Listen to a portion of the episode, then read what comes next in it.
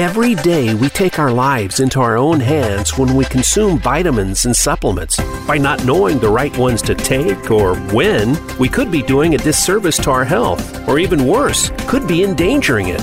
Welcome to your daily dose with Doreen Doucette. Now you have a resource to help you use supplements, vitamins, and natural health more safely and effectively. Here is your host, Doreen Doucette. Good morning and welcome to your daily dose. I've had several people messaging me requesting that I talk about a lesser known and used but very beneficial oil, that being castor oil. Most of us will know this oil only for its laxative effects, and many elder people remember having to, to have taken it at certain times throughout their childhood, and they make a terrible looking face now when the oil's name is mentioned. This is due to its taste and its effects. The castor oil is, however, making a comeback as a very beneficial oil because it has many health properties. Let's look first at what castor oil is and where it comes from. Castor oil is a vegetable oil pressed from castor beans, and it's an oil that is almost colorless to a very pale yellow and has a very distinct taste and odor. It has a boiling point of 595 degrees Fahrenheit. It is an anti-inflammatory and an antioxidant rich oil that has been used in beauty routines for centuries. Castor oil is an ingredient that's used in a wide variety of household items that can be from cleaning products right down to paints. It's also being used to treat a range of medical conditions and most notably digestive issues. Castor oil increases absorption in the skin, and it's sometimes used in the treatment of various skin conditions, including dermatosis, psoriasis, and acne. There are also reports of castor oil promoting hair growth, and that would include the eyebrows and the eyelashes. Castor oil has properties that makes it a very useful skincare product, and particularly for the face, and the following are some of the ways that it can be very beneficial. If someone has acne, because of the antimicrobial and the anti-inflammatory properties of castor oil, it's very useful for reducing acne. It can actually inhibit the growth in the bacteria that causes the acne. The texture of your skin. Castor oil is very rich in fatty acids, and these can enhance the softness and the smoothness of the skin when it's applied to the face. Your complexion.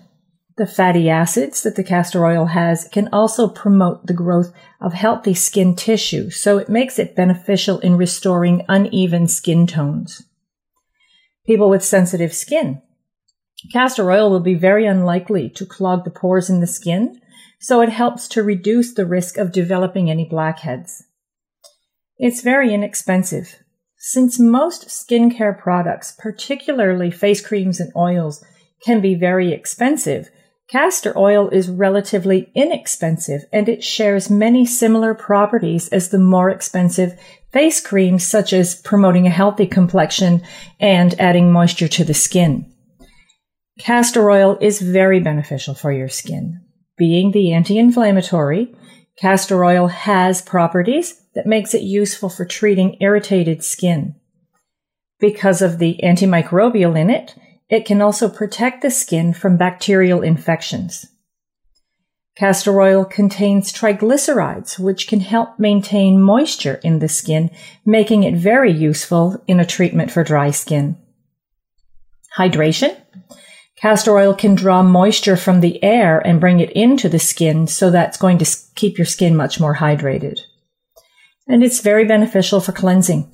The triglycerides that are found in the castor oil are also helpful in removing the dirt from the skin. Now, this time of year, with many of us are, when we're outside working in our gardens or enjoying the beaches, you might need to treat a sunburn. So here's an easy and inexpensive recipe to treat with. You can mix the castor oil in equal parts with coconut oil and apply it to the sensitive areas. It's going to reduce the inflammation and pain very quickly, and it makes your skin feel wonderful.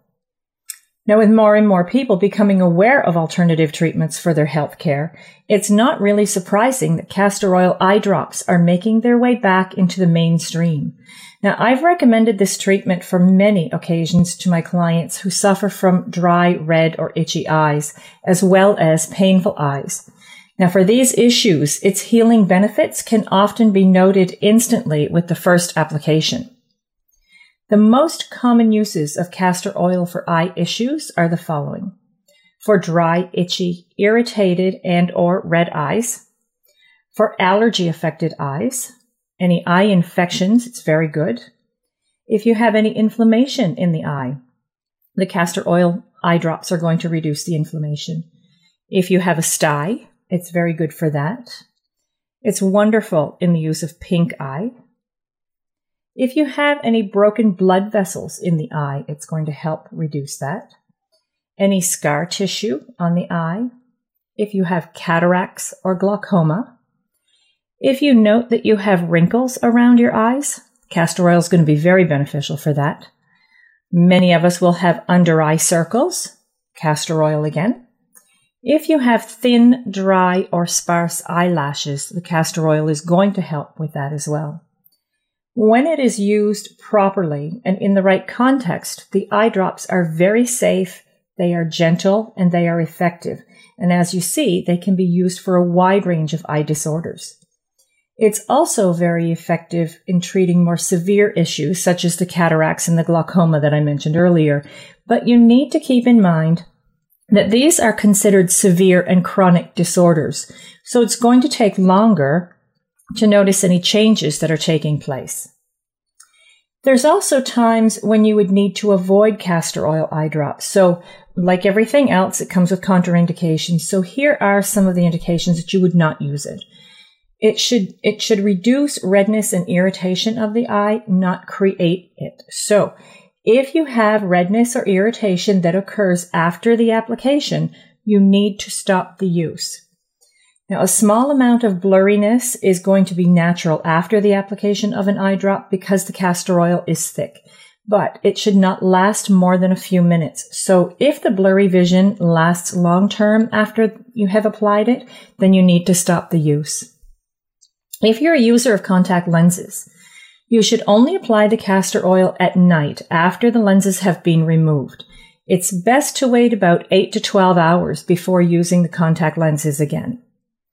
Now, with any serious eye condition, you should always consult with your doctor or your healthcare practitioner before using. Now, this is even more important if you've had a previous eye surgery or if you're on any prescription eye drop medication. So if you have had eye surgery, you should typically wait at least one month before using castor oil eye drops. But first, always consult with your doctor before starting the use. You need to avoid using castor oil at the same time as any other eye drops, and this includes any over the counter eye drops. So if other eye drops are needed, you should allow about 6 to 12 hours time frame between the use of a castor oil eye drop and using any other eye drop. And again, if you experience any irritation with this in a prolonged time frame, the castor oil needs to be discontinued. Do not discontinue any prescription eye drops without consulting your doctor first. Now, I've also used the castor leaf, um, and I've used that to make warm abdominal packs for pain. Since the castor plant can be grown in many areas, even though it's native to Africa, India, China, and Brazil, we can grow it in many of our climates in the summertime, and we can take the leaves and we can use the leaves for, for nice packs, nice pain packs. There's some uses of castor oil for people, um, but there's also some treatments for animals that castor oil is very beneficial for as well. And just a couple um, that I've listed because I found these and I've used these from Juliette de Baïracli Levy's book called Herbal Handbook for the Dog and Cat. One of them is abscesses, and I made a poultice that was in her book. And the poultice can be made by macerating three cloves of garlic and you stir this into two ounces of castor oil. You want to put this mixture into a small jar and cover it with a loose cover. Put the jar in a pan of cold water and bring this to a slow boil until the garlic becomes quite soft. Then you take a piece of cotton and wring it out with hot water, and you pour some of the garlic oil mixture onto the cotton. Make sure that it's not too hot, and then you can wrap this over the abscess. And you'll notice that the abscesses will quickly drain and they, they quickly heal as well. And I've used this many times on my Rhodesian ridgebacks. Um, I've also used this on people who have presented to me with abscesses or boils, and it works very, very well. If you have baldness, now there are some there are some specific breed of dogs that um, that they're prone to to having some baldness, and this can be cleared up quite easily as long as it's not a serious state of baldness. You only have to take warm castor oil and massage it well onto the bare areas. This can be made more effective if you add just a few drops of eucalyptus oil to the castor oil. Now, mind you, this again can also be safely used for people who have thinning hair or some hair loss because again, the castor oil is very beneficial for the hair and the scalp. Now, because castor oil is very thick, it can take time for the skin to fully absorb it. But if you dilute the oil, it can promote absorption into the skin and it's going to, it's going to make your skin, it's going to absorb into the skin much more quickly. You can dilute castor oil with olive oil at a ratio of one to one. Should you prefer to use another type of oil to dilute with, the quantity of castor oil is still going to remain the same and it's going to be one to one when you mix it. Castor oil is, again, relatively safe, but like most anything else, it can cause some side effects or allergic reactions. And some of those can be skin rashes, swelling, and itching. Now, anyone who experiences an allergic reaction to castor oil should seek medical attention. Don't just leave it. Skin irritations and the development of rashes are the most commonly reported side effects but here's a few other contraindications of castor oil that you need to know about. Again, it's generally considered safe, but it can cause adverse effects and it can cause unwanted side effects. So some of them, one very important one, of course, it can induce labor. So it's used a lot by medical professions to induce birth. And this is, this has been years ago. It's not used right now for this, but for this reason, women at any stage of pregnancy should avoid consuming any castor oil.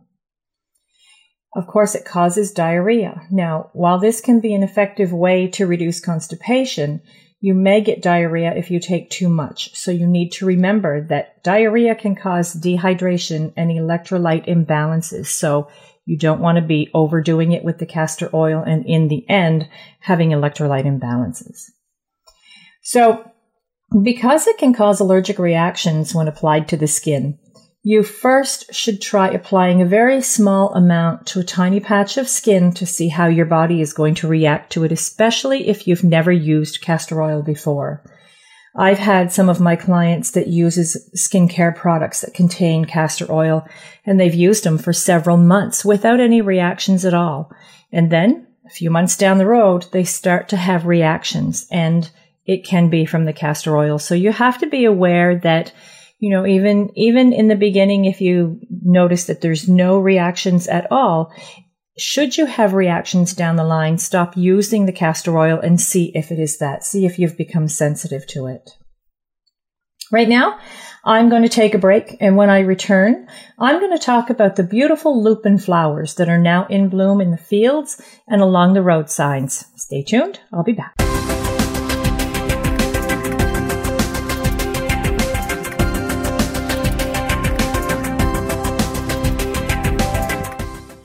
Become our friend on Facebook. Post your thoughts about our shows and network on our timeline. Visit facebook.com forward slash voice America.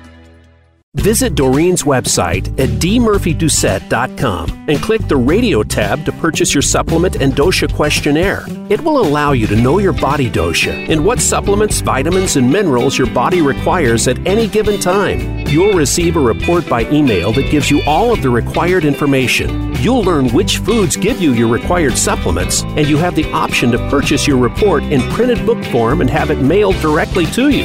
Visit dmurphydoucette.com today. We're with you wherever Alexa and Google are at home, in the car, on your smart TV, and your connected devices. Hey, Alexa. Hey, Google. Play my favorite Voice America podcast on TuneIn. It's just that easy. But make sure you actually mention the name of the podcast show to make it work. Follow us on Twitter at VoiceAmericaTRN. Get the lowdown on guests, new shows, and your favorites. That's VoiceAmericaTRN.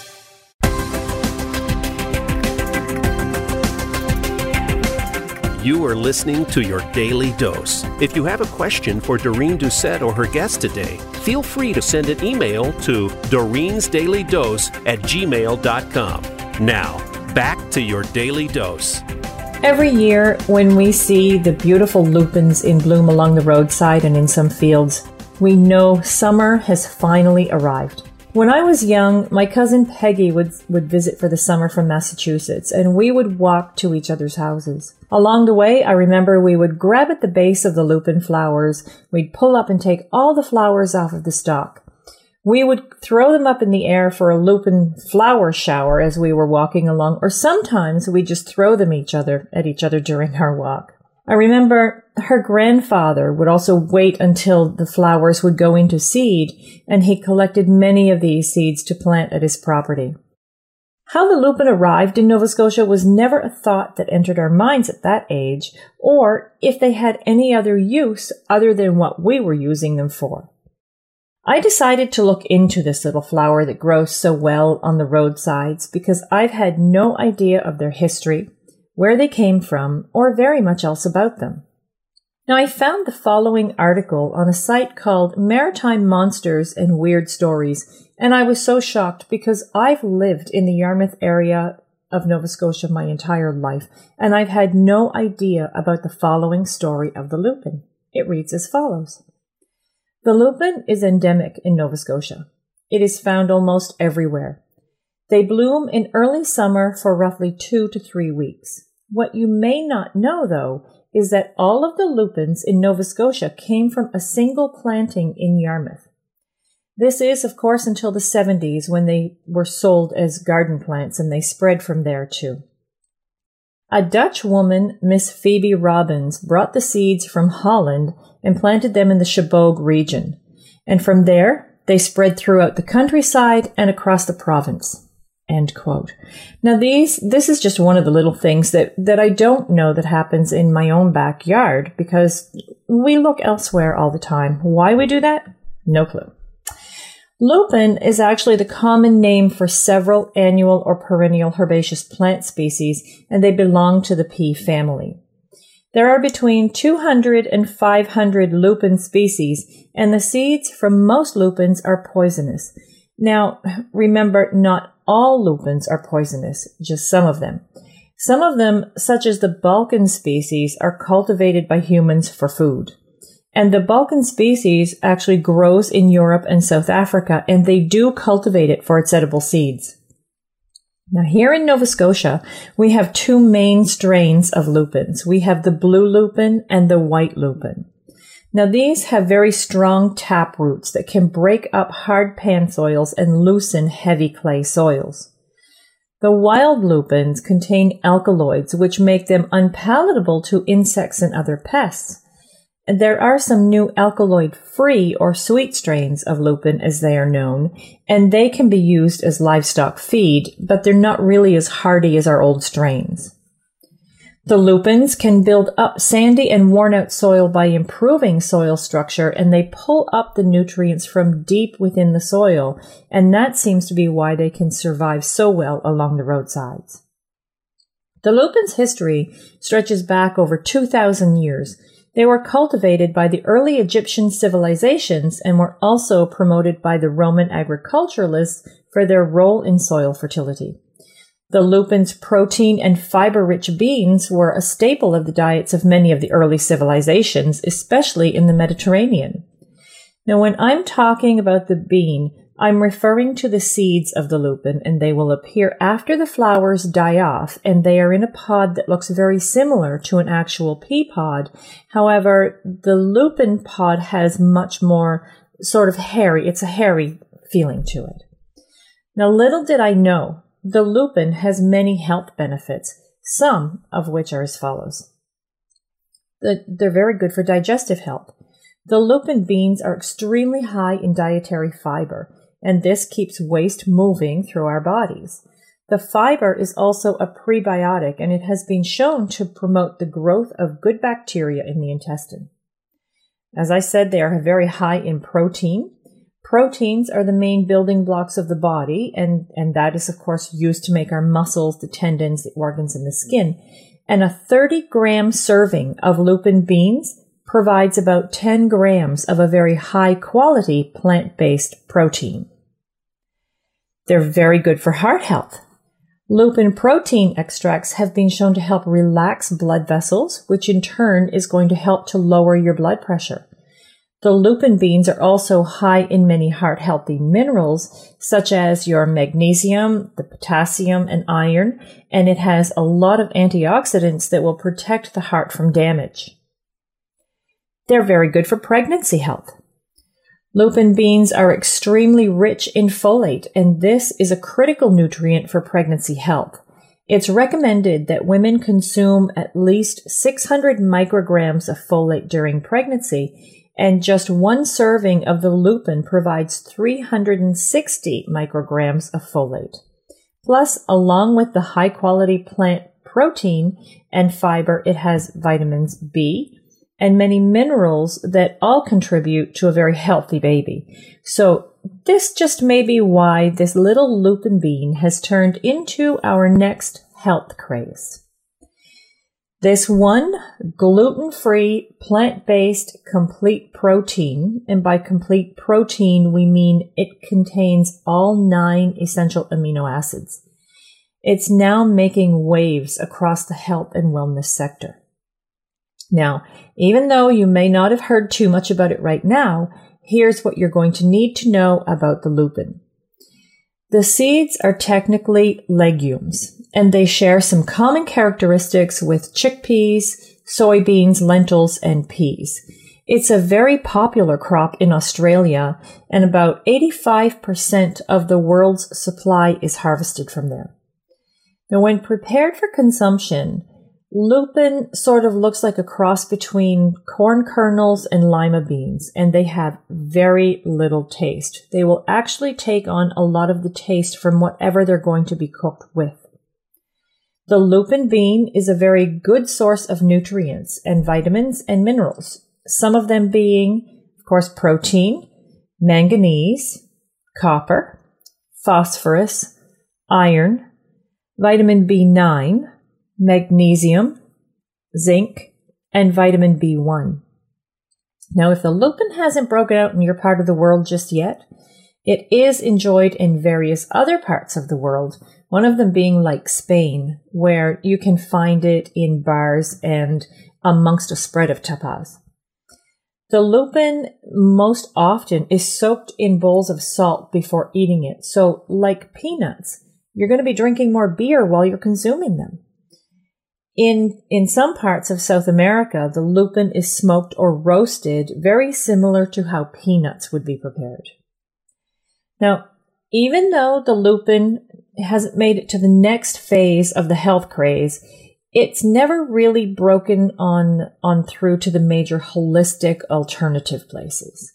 And if you're wondering why, it might just be that, like so many other of the legumes, the lupin can take quite a long time to properly prepare. It can usually take several hours on a low boil before us, us humans can pop a handful of them into our mouth. There are, however, companies making lupin flour. And this type of flour is gluten free and it is vegan. It's very high in protein and it is a dietary fiber. Now, each one quarter of a cup contains only one carb and it's very high in antioxidants. So, since the lupin flour has been consumed for centuries, it's becoming more popular now to use in the ever popular keto and low carb diets and baking recipes. Now, there are many recipes out there on, on how to use lupin flour and what other flours that you can combine it with. There's still some things that you're going to need to watch out for in the way of safety. So, like everything else, um, some things in moderation, some things you have to really watch out for. You're going to be sensitive to them, or if you're going to have any allergies to them. So, there's many varieties of lupins. I, I really don't recommend that you just go out and pick any lupin that's growing along the roadside. And like I said, many of them are poisonous. You're better off to look for lupin beans with other canned beans and legumes in a well stocked supermarket. And you may also find them pickled or they could be in a jar or vacuum sealed or in a vacuum sealed bag, um, and they can be ready to eat. If you're going to be choosing canned lupin beans, you need to check on the sodium content of the can first because most of the beans could be soaked in a salt water solution to rid them of any bitterness that they may have. They're going to retain quite a lot of salt. So between finding them on the store shelves and looking at your at your um, lupin flour that you might be able to use, you really have to take into consideration that the lupin is a legume, just the same as a peanut is a legume. So it's very possible for people with any peanut allergies to have a very similar reaction to the lupin bean. You must take care because we have many people and we have many children now that are allergic to peanuts or peanut butter. So make sure that you you're understanding what you're what you're purchasing or what you're looking for and that yes the lupin is a legume. Look to your holistic practitioner and find out what's going to be best for you. Um, and and take it from there and stay safe with this.